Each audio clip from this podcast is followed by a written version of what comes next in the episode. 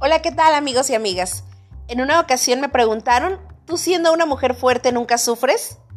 Yo respondí, cuando te ven una mujer fuerte, piensan que no tiene necesidad de nada ni de nadie, que puedes soportarlo todo, que pase lo que pase lo superarás, que no te importa ser escuchada, cuidada o mimada. Cuando te ven una mujer fuerte, te buscan solo para que les ayudes a llevar sus cruces.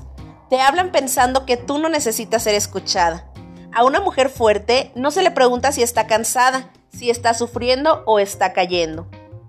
Si tiene algún problema de ansiedad o miedo, lo importante es que ella siempre esté allí, un faro en la niebla o una roca en medio del mar.